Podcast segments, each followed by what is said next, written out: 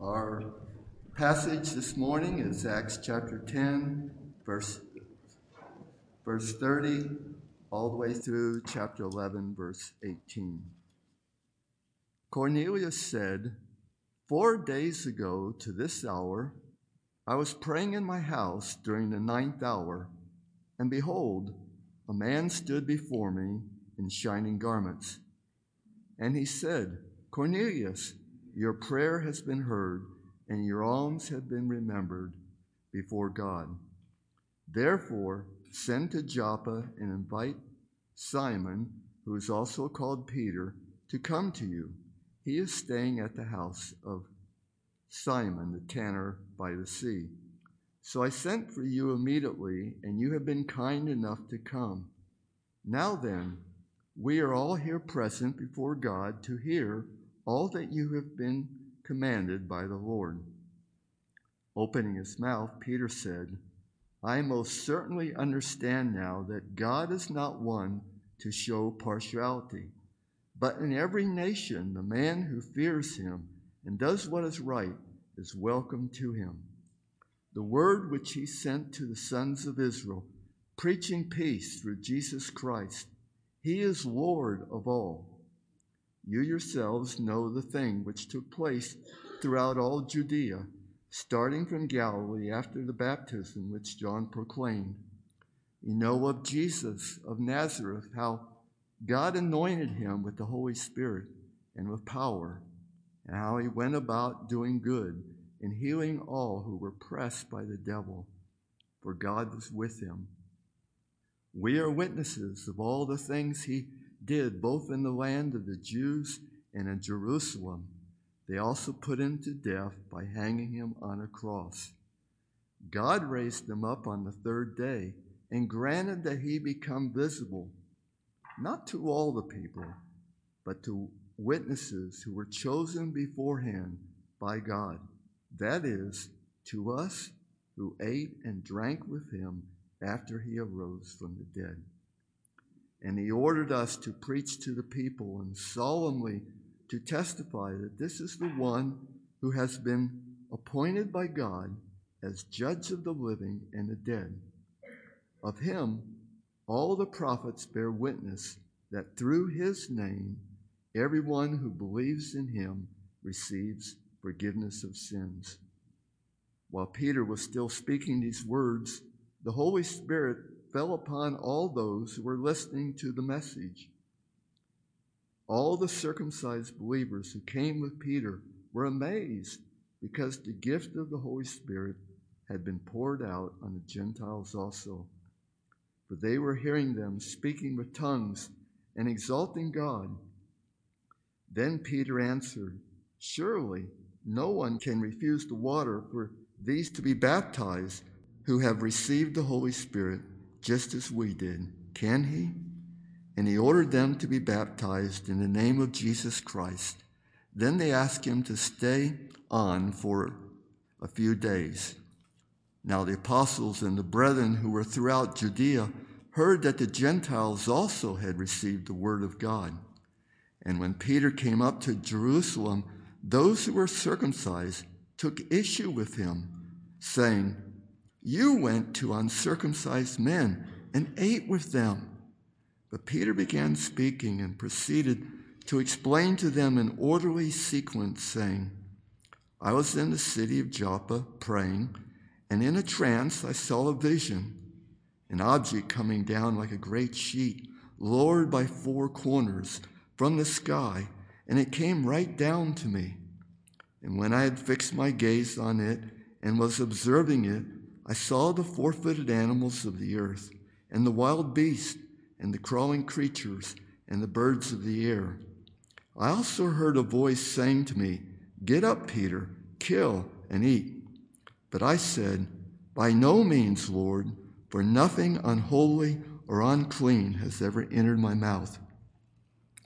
But a voice from heaven answered a second time, What God has cleansed, no longer consider unholy. This happened three times, and everything was drawn back up into the sky.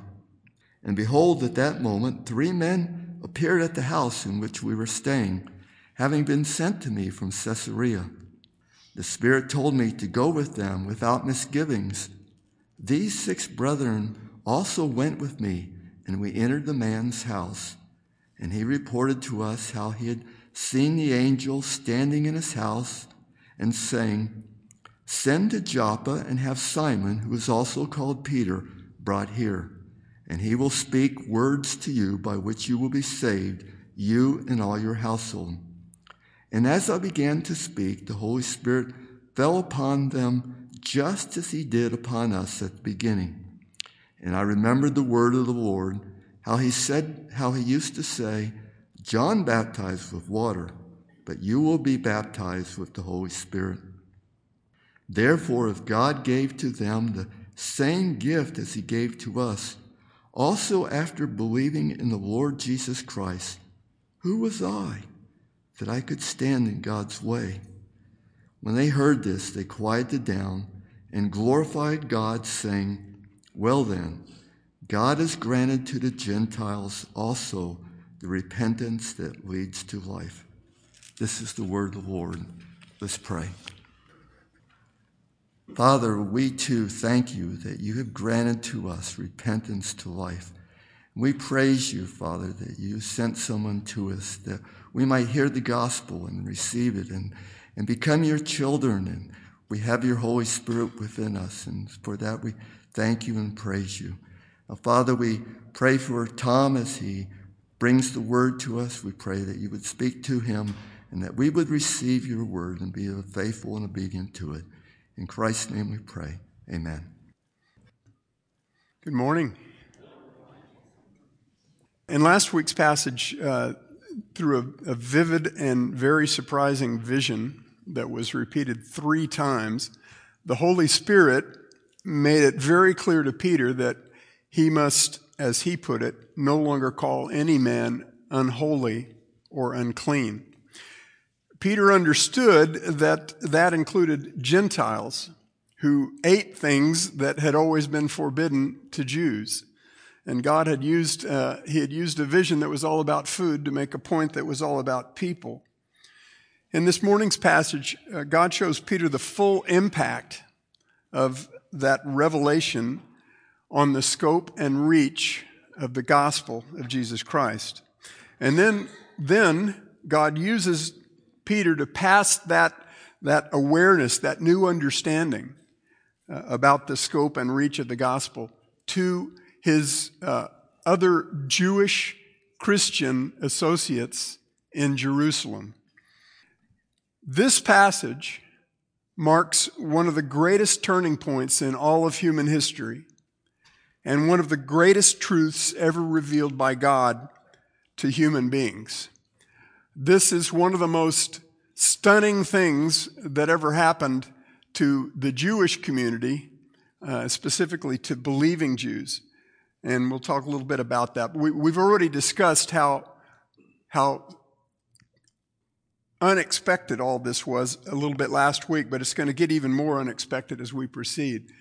Now, what we saw last time, of course, is that immediately after the, the third and final round of Peter's vision that he had here in Joppa, several men were knocking at his gate uh, of the house he was staying at. And he answered the gate, and there were the men who were soldiers who came from uh, a military officer named Cornelius, who was in Caesarea. Uh, these men said that they were there to fetch Peter and drag him back and bring him back with them from Joppa to talk to Cornelius in Caesarea.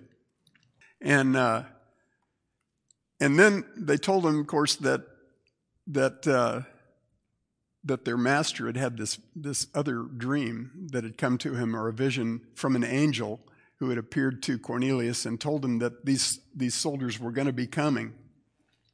Uh, before Peter heard the soldiers knock at the gate, the Holy Spirit already told him to accompany these men back to Caesarea. And so, as our passage picks up today, Peter has now arrived in Caesarea. He's at Cornelius, Cornelius's house, and Peter has explained to Cornelius all about this vision that the Holy Spirit had revealed to him, and he said, That's the only reason that I came to you um, without any objection. Now, both Peter and Cornelius knew full well that for Peter, a Jew, to come into the dwelling place of an uncircumcised Gentile and to accept that Gentile's hospitality and therefore to eat that Gentile's food was simply not done. And it was not done because it was forbidden by God Himself, according to the law of Moses, at least the food part. Not necessarily the visiting part, but the food part was very clear. Jews were not supposed to eat these foods. Now, that whole division that Peter had had, had just dashed that. It had, it had completely changed that paradigm. So, what Peter was doing at this point was obeying a, a direct command of God that violated, that differed from everything that he had ever known about dietary restrictions and association with Gentiles. Now, we should note that up to this point in Luke's narrative, uh, Peter still does not know exactly uh, what God intends for him to do now that he finds himself in this house with Cornelius, and, eh, who has assembled all of his family and he's assembled a bunch of his friends, and they're all Gentiles. And they're, they're all apparently in a room uh, waiting for something, and Peter's not exactly sure what they're waiting for. And I think that's, that's very interesting. Um, if you've ever been in a situation that, uh, that felt seriously awkward, you know, multiply that about 100 times, and that's what everybody in this room was probably feeling at this point. At the end of verse 29, Peter comes right and out and asks the, the, the question that everybody's wondering about. So he says, I ask, for what reason have you sent for me? And Cornelius knows the answer. And we're going to pick up this morning with Cornelius' response to that question Why am I here? That's what Peter's asking. Why am I here? Cornelius replies by telling Peter about his own personal encounter with the angel of God four days earlier at the same hour of the day. Now, I just want to point out one thing real quickly. He says four days earlier, but if you track through the passage, it's three days back that he had this, this dream. That's significant because Jesus said he was raised on the third day. He, if he was crucified on Friday, then Saturday, Sunday, that's the, that's the second, that's the, that is the second day, right? After the crucifixion. Jews reckon time, they reckon day counts a little differently than we do. They reckon each full day that's involved in the count as a day. And so when, when he says this happened four days ago, he means, okay, we're standing here on this day. It happened not yesterday, not the day before that. It happened the day, it, it, it happened that, that third day, which was four days removed if you count each whole day. I, went, I didn't handle that very well, but I hope you get the point. I hope you get the point. Because, because that's been used by critics to say that, that the Gospels aren't consistent when they say that Jesus was raised on the third day. Well, it's the third day if you're counting the whole days that are involved in the count. Does that sort of make sense? Okay, too much time on that. Now, Cornelius replies by telling Peter about his encounter with the angel the same hour of the day, four days before. And then he says in verse 33, he reveals to Peter the God ordained purpose for Peter's journey. He says, Now then, we are all here present before God to hear all that you have been commanded by the Lord. I think it's very interesting that Peter doesn't know why he's there. Apparently, God told him something. Every preacher, of course, loves finding out after he arrives at a meeting that he's the one presenting the sermon. But seriously, any preacher worth paying attention to would have loved to be uh, to have been in, in Peter's circumstance here. If you fast forward just a moment to verse 14 of chapter 11, chapter 11, you find out exactly what this group of people was expecting Peter to talk about when he showed up that day we find there that an angel, the angel that appeared to Cornelius in that very first episode of chapter 10, had told Cornelius that Peter would, quote, speak words to you by which you will be saved, you and, your, and all of your household. So that's what Cornelius was waiting for. He was waiting to hear words by which he would be saved, he and his household. And it doesn't get any better than that. A room full of people who've assembled for the sole purpose of having you tell them how to get saved. Anybody here wouldn't like to do that? Bring it on, Lord. What we find next in this marvelous passage is Peter doing just that. We get a, a, front row seat as Peter tells this room full of Gentiles how to be saved. And you might find it a little surprising, but the gospel that he preaches to these Gentiles is very, very much like the gospel that he had, had been preaching to the Jews in chapter 2 and again in chapter 3. And that's important.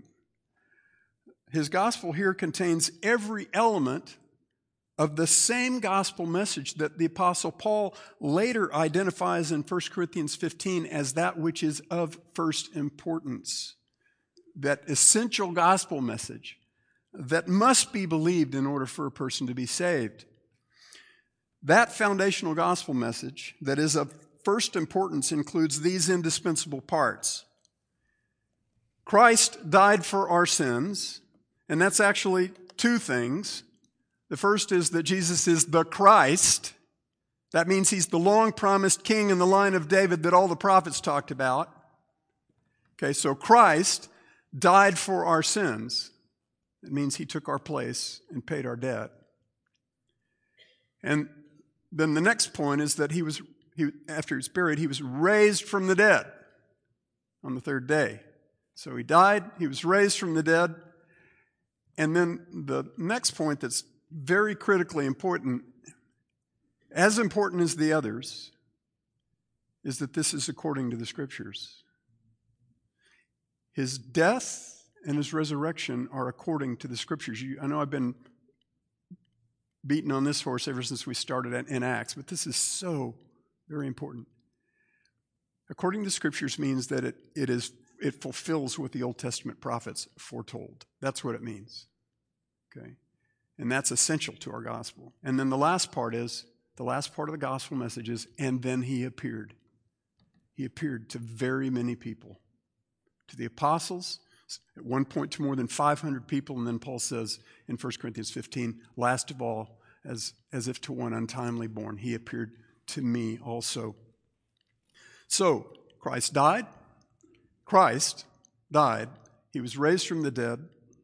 All of that, his death and his resurrection were foretold by the prophets. And then after he was raised, he appeared to very many people.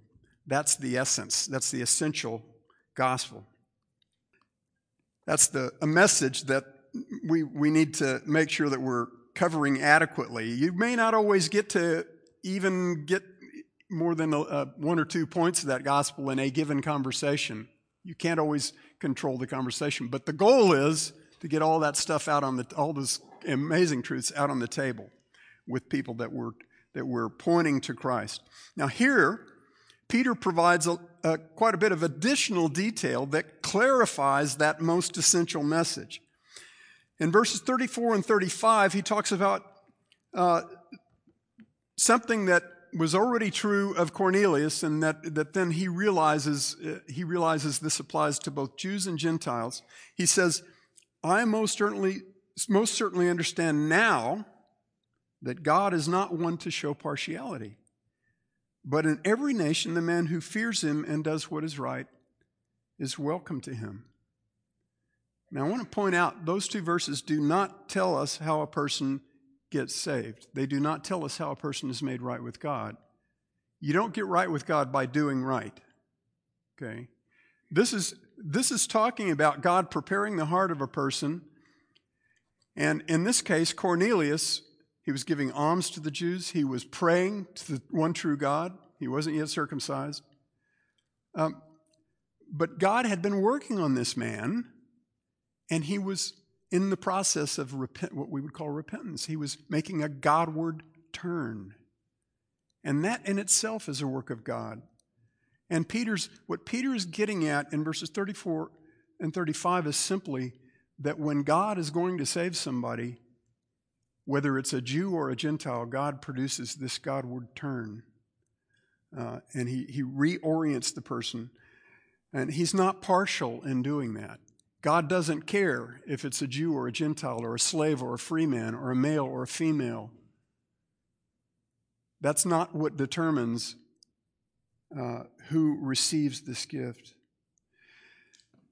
All right. I also want to point out there, I said it's not, it's not the good things that the person does that save him. That's I, I don't want to just pass by that. This morning, Robert read from Romans 5, 18 and 19, 5, 19. That says, 18 and 19 says, So then, as through one transgression there resulted condemnation to all men, even so through one act of righteousness, through one act of righteousness there resulted justification of life to all men. That is, in other words, to all who trust in Jesus. For as, as through the one man's uh, disobedience the many were made sinners, even so through the obedience of the one, the many will be made righteous. It is not many acts of righteousness that save you, it is one act of righteousness that saves you, and that is Jesus' act of obedience to his Father in going to the cross in your place. That's the act of righteousness that saves you. No other. Okay? And that's exactly where Peter then goes next to the person and perfectly completed work of Jesus of Nazareth, the long promised Christ, in the place of sinners like you and me and Cornelius he says in verses 37 to 8 that this, all of this actually happened in real space, in real time, in a known place, at a known time. It happened in Judea, starting from Galilee. It happened after John the Baptist's baptism. He says, God anointed J- Jesus, his son, with the Holy Spirit and with power. That's how Jesus did the works that he did. He became as we now are, he emptied himself and he became dependent on the Holy Spirit to empower him to speak and to act to carry out the will of his Father. Jesus never stopped being God, but in taking on humanness and taking on our humanity, he emptied himself of many things uh, that belonged to him, that are rightfully his. And he became dependent on the Spirit. He went about doing good and healing all who were oppressed by the devil, for God was with him. Then Peter declares that he and the apostles were witnesses of all these things in verse 39, and also, of course, witnesses of his death and resurrection. And so then he says, verse 39 and verse 40, that Jesus was crucified. He died for our sins, and he was raised from the dead. And then he says, God granted that he should become visible. it's interesting wording. He's talking about the post resurrection appearances of Jesus. And again, he says, We're witnesses of all these things. And then again, just as in 1 Corinthians 15, he makes it clear that we understand that all of this is according to the Old Testament scriptures. He says, verse 43, of him all the prophets bear witness. All the prophets bear witness. And then he, he says that through his name, everyone who believes in him receives forgiveness of sins. He died for our sins. He died because we are condemned unless he dies. Romans 3, verses 9 through 28, that whole long passage is all about the fact that we are that there is no one righteous, not one. There is no one who even knows how to seek for God. There is no one who does good, not even one. All of our mouths are closed. We are all standing accountable to God with no defense whatsoever. And it is only by the gift of Jesus Christ's payment in our place and the, and the gift of his righteousness covering us, that's the only way that we get to stand in the presence of this perfectly holy, perfectly righteous God. We are all disqualified, we are all sinners.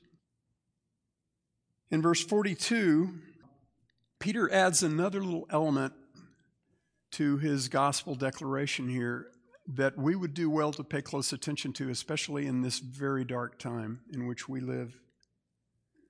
He says, God ordered us to preach and solemnly testify that He, God, has appointed Christ, Jesus, He has appointed Him judge. He has appointed Him judge of the living and the dead.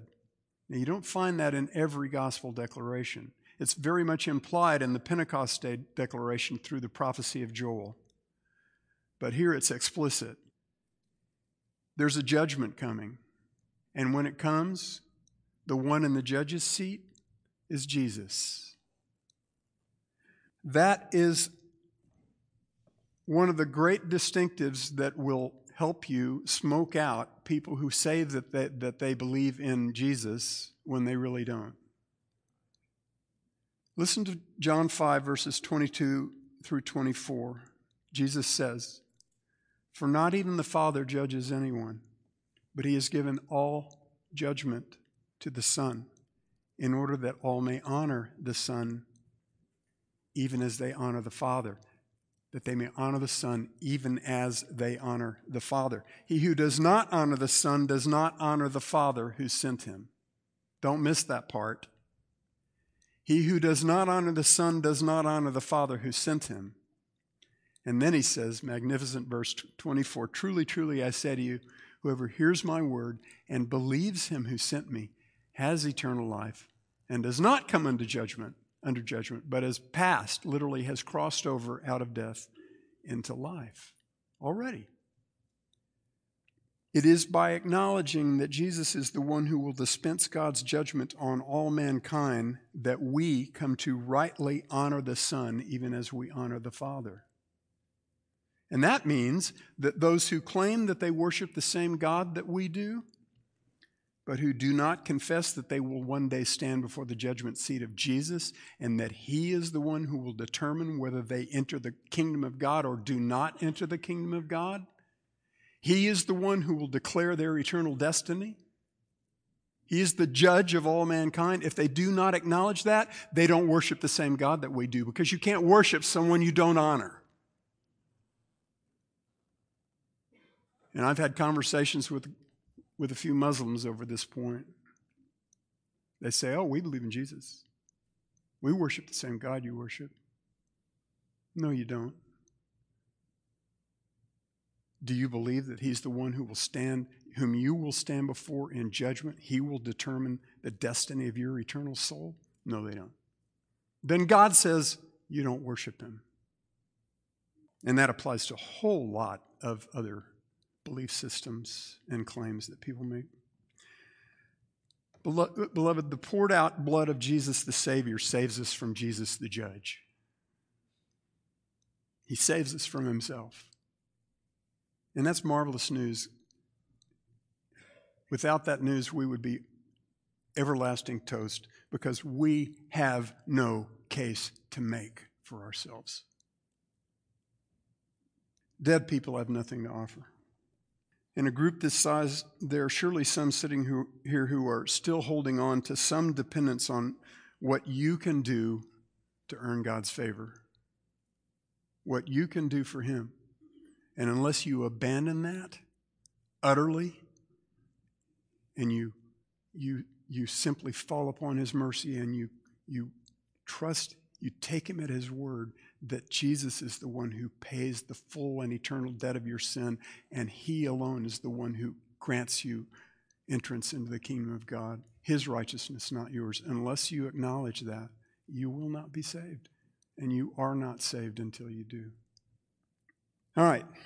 The real point of this critically important passage is the inclusion of Gentiles in the household of God, the spiritual household of God. And not just their inclusion, but their perfect parity, their equality with saved Jews in that household, saved people who came to Christ as Jews.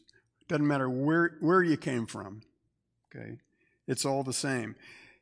It's based on your faith in Jesus. If the temple were in the temple worship system, Gentiles were permitted if they were proselytes, if they were circumcised, if they kept the law, if they did the sacrifices, if they came to the festivals, if they did all the stuff that Jews do except being physical descendants of Abraham, Isaac, and Jacob, they were allowed into the court of Gentiles in Herod's temple. Okay? The court of the Gentiles wasn't even as close to the presence of God as the court of the women. And and they, they, they were stuck out here, outside this balustrade that, that was the, the, the closest that you could draw near unless you were a priest, right?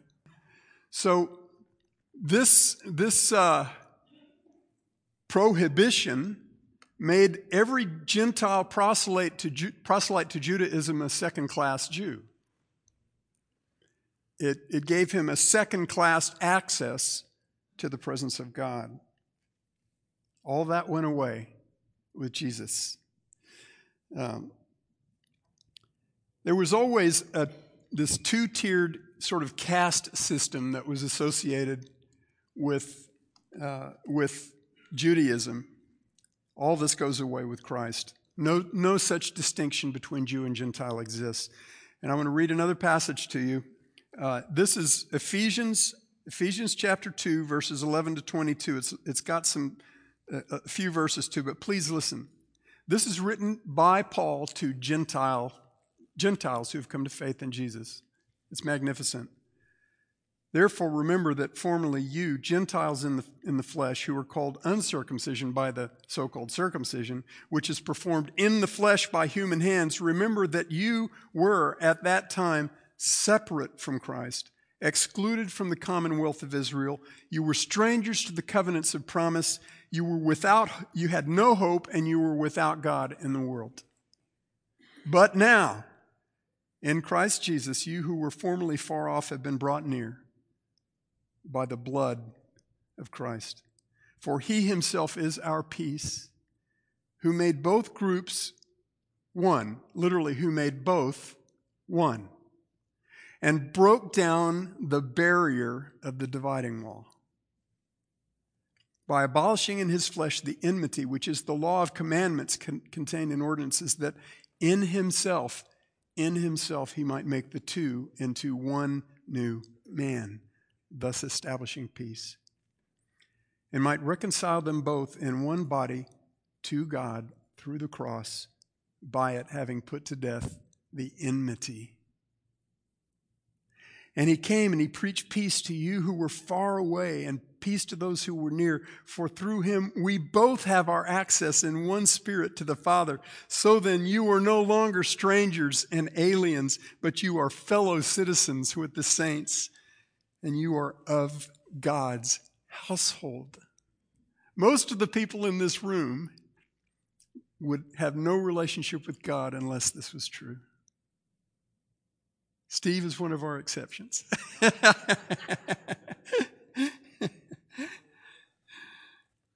and then he says, having been built upon the foundation of the apostles and prophets, Christ Jesus himself being the cornerstone, in whom the whole building being fitted and held, uh, being fitted together is growing into a holy temple in the Lord, in whom you also are being built together into a dwelling, dwelling of God in the Spirit.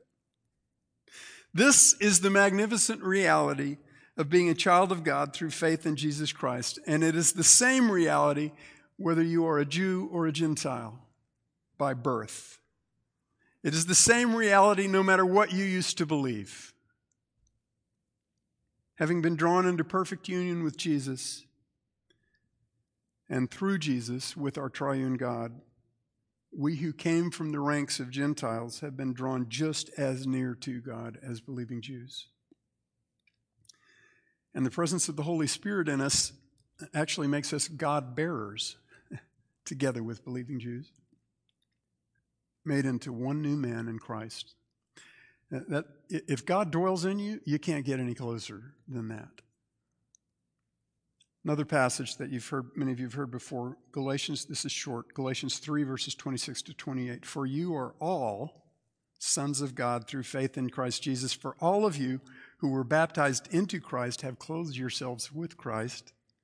There is neither Jew nor Greek, there is neither slave nor free man, there is neither male nor female, for you are all one in Christ Jesus. And if you belong to Christ, then you are Abraham's offspring, heirs according to promise. Here in Acts chapter 10, verses 44 through 46, uh, Luke says, While Peter was still speaking these words, the Holy Spirit fell upon all those who were listening to this message. That whole household of people believed. And it says, all the circumcised believers who had come with Peter were amazed because the gift of the Holy Spirit had been poured out upon the Gentiles also, for they were hearing them speaking with tongues and exalting God. And then little later in 11:17 Peter says the gift of the Holy Spirit was given to these Gentile saints after believing in the Lord Jesus Christ. So even though it doesn't mention belief right in the passage we just read, it mentions it very clearly later. It says that the Spirit came upon them because they believed. It happened after they believed. And that is the same sequence that Paul later declares of the Ephesian saints and of all believers in Ephesians 1, verses 13 and 14, when he says, After you heard the message of truth, of the gospel of your salvation, and you believed it, you were sealed in Christ with the Holy Spirit of promise, who is given as the down payment of your inheritance with a view to the redemption of God's own possession to the praise of his glory. You heard, you believed, and God sealed you with his Spirit. That's how it works. Okay? In this case, God provided clear evidence that just as had been true for the apostles at Pentecost, these Gentile believers had already received the real baptism to which the ceremony of baptism points. Before Peter baptized them with water, they had already been baptized with the baptism that matters, that that, that, that one points to. See, the symbol never is never equal to the substance. The symbol's important, it's commanded but it's not the substance. That real baptism is the indwelling of the Holy Spirit, and it belongs to every person who comes to faith in Jesus. Peter and his friends knew that these, these Gentiles were new believers and that they belonged to Christ and they had, they had been baptized by the Spirit because God provided them some proof through the speaking in tongues. Now, in light of the monumental division between Jews and Gentiles that was being overcome on this day, that audible proof of the pouring out of the Holy Spirit was a very gracious provision of God. The Holy Spirit left no guesswork here. Gentiles who trusted in Jesus were now just as fully part of the spiritual household of God as Jews who trusted in Jesus. Luke's narrative of this momentous event concludes in verses 47 to 48, where Peter says, Surely no one can refuse water for these to be baptized who have received the Holy Spirit just as we did, can he? And he ordered them to be baptized in the name of Jesus Christ. And we shouldn't miss the fact that Peter ordered, he commanded these new believers who had received the baptism of the Spirit to publicly proclaim that reality through the ceremony of water baptism. No delay whatsoever. Just like in Acts chapter 2. At the end of this, of chapter 10, there's only a very small, there's a small contingent of Jewish saints who know about this astonishing development. And that's the saint, the Jews that were there with Peter at Cornelius' house. But the grapevine in the Jewish Christian community was apparently about as active as ours is at CBC and so the first verse of, of uh, chapter 11 tells us that by the time Peter returned to Jerusalem from Caesarea, the Jewish believers throughout Judea had already heard that the Gentiles had also received, that Gentiles had also received the word of God, meaning the gospel. Some of Peter's fellow Jewish believers didn't care for that idea. So as soon as Peter got back to Jerusalem, Luke says that these Jews who were of the circumcision took issue with Peter, saying, You went to uncircumcised men and ate with them. And then Peter said, Well, oh, I'm glad you pointed that out to me. I didn't realize that. No. Verses 4 through 17 of chapter 11 give us Peter's response to this, this accusation. That's what it is, it's an accusation. He does not deny it in any way. Instead, he explains why he was compelled to do something that Jews had understood that they were forbidden to do for dozens of generations. He rehearses for his Jewish Christian friends the whole sequence of events that we just saw in chapter 10. And I won't rehearse it again. Okay? And then finally, Peter says to his fellow believing Jewish friends that the Holy Spirit fell on those Gentiles who were gathered there with Cornelius, just as the Spirit had done upon Peter and the apostles on the day of Pentecost. And he tells them that when that happened, he, Peter, remembered how Jesus used to say, John baptized with water, but you shall be baptized with the Holy Spirit. After relating that whole play by play to his Jewish Christian associates in chapter 11, verses 1 through through uh, 16, Peter comes to the inevitable conclusion in verse 17. And this is where Peter gets the home run. Last week it was a base hit. Here's the home run. If God therefore gave to them, those Gentiles, the same gift he gave to us, meaning the indwelling Holy Spirit, after believing in the Lord Jesus Christ, who was I that I could stand in God's way? He's saying, How could I fail to embrace these Gentiles as fellow saints, redeemed by God just as surely as we are, since God Himself had declared and demonstrated that fact as clearly as He did with us? And how could I withhold believers' baptism from them? The symbol of their identification with Christ and of the indwelling of the Holy Spirit, whom they received after believing in Jesus, just as happened with us. Case closed. Peter's Jewish friends were convinced. Verse 18 says, When they heard this, they quieted down, they glorified God, and they said, Well, then, God has granted to the Gentiles also the repentance unto life. God was turning the hearts of Gentiles just as these same men had watched him over and over turn the hearts of Jews from unbelief to belief in Jesus as the Christ, the Savior of sinners, so that they too would have forgiveness of their sins and eternal life in him and in him alone that acknowledgement by Peter's Jewish Christian friends at the church in Jerusalem marks one of the greatest turning points in all of human history, and it is one of the greatest truths ever revealed by God to human beings. And it has ramifications and implications for you and me that absolutely pervade our lives, they fill our lives. Jewish believers finally understood that the church, the bride of Christ, would include people from every tribe and tongue and nation on earth. In Acts 1, Jesus had said to them, You'll be my witnesses. When the Holy Spirit has come upon you, you will be my witnesses. You'll go to Jerusalem and Judea and Samaria and even to the ends of the earth. And he didn't just mean to Jews, he meant to everybody. Way back in Genesis 12, God had promised Abraham that through his seed, all the families on earth would be blessed. That promised blessing was always about right relationship with God. And Jesus was always the seed through whom that blessing would come. Jesus is that long promised seed of Abraham who makes every person that God brings into union with him, an heir of God and a fellow heir with Christ. That's Romans 8 17. An heir of God and a fellow heir with Christ. That's true of every child of God. That's how you and I, who trust in Jesus, became part of the treasured possession of God.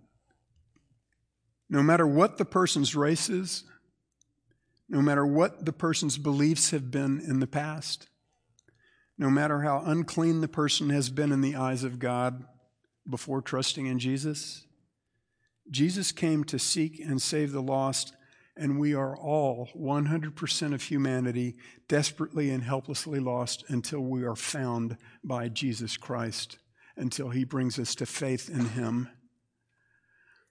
And it doesn't matter who you were before that happened. When that happens, when God brings you to faith, you are part of the spiritual household of God, a kingdom of priests, a royal nation, a holy people set apart to God.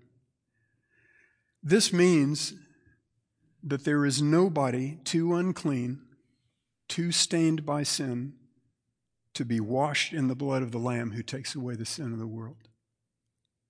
If there's someone in your life who has made it clear to you that they can never forgive you of a wrong that you've done to them, if, if you've been treated as an outcast by people who are important to you, perhaps even by Christians, if you have become convinced that your sin is too wretched ever to be forgiven, then know this Jesus died to save sinners every bit as wretched as you and me the perfect righteousness of God levels, levels the playing field for all of us sinners because God doesn't grade on the curve.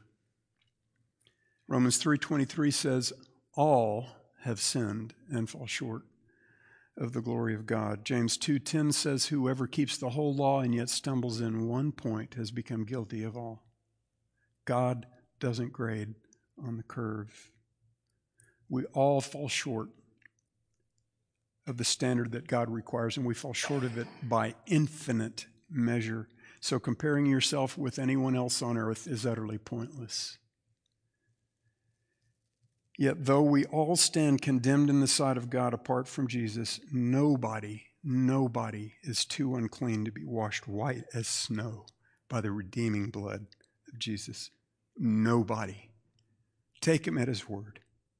Trust him his perfect righteousness and in his perfect and complete sacrifice in your place and be saved forever. And he will welcome you into the spiritual household of the living God forever. Loving Father, thank you. thank you again for this, uh, this magnificent truth and for how just compellingly and undeniably. You spelled it out for Peter and for Cornelius and for those Gentiles that were with him, and then for all those Jewish believers back in Jerusalem who had trouble swallowing it. You made it undeniable, Father, and it is undeniable for us. Make us your vessels to share the good news of eternal life and forgiveness of sins in Jesus Christ alone with every human being that you set before us. Father, make us bold. Give us your love for the lost. And fill your kingdom with redeemed saints through us. We ask it in Jesus' name. Amen.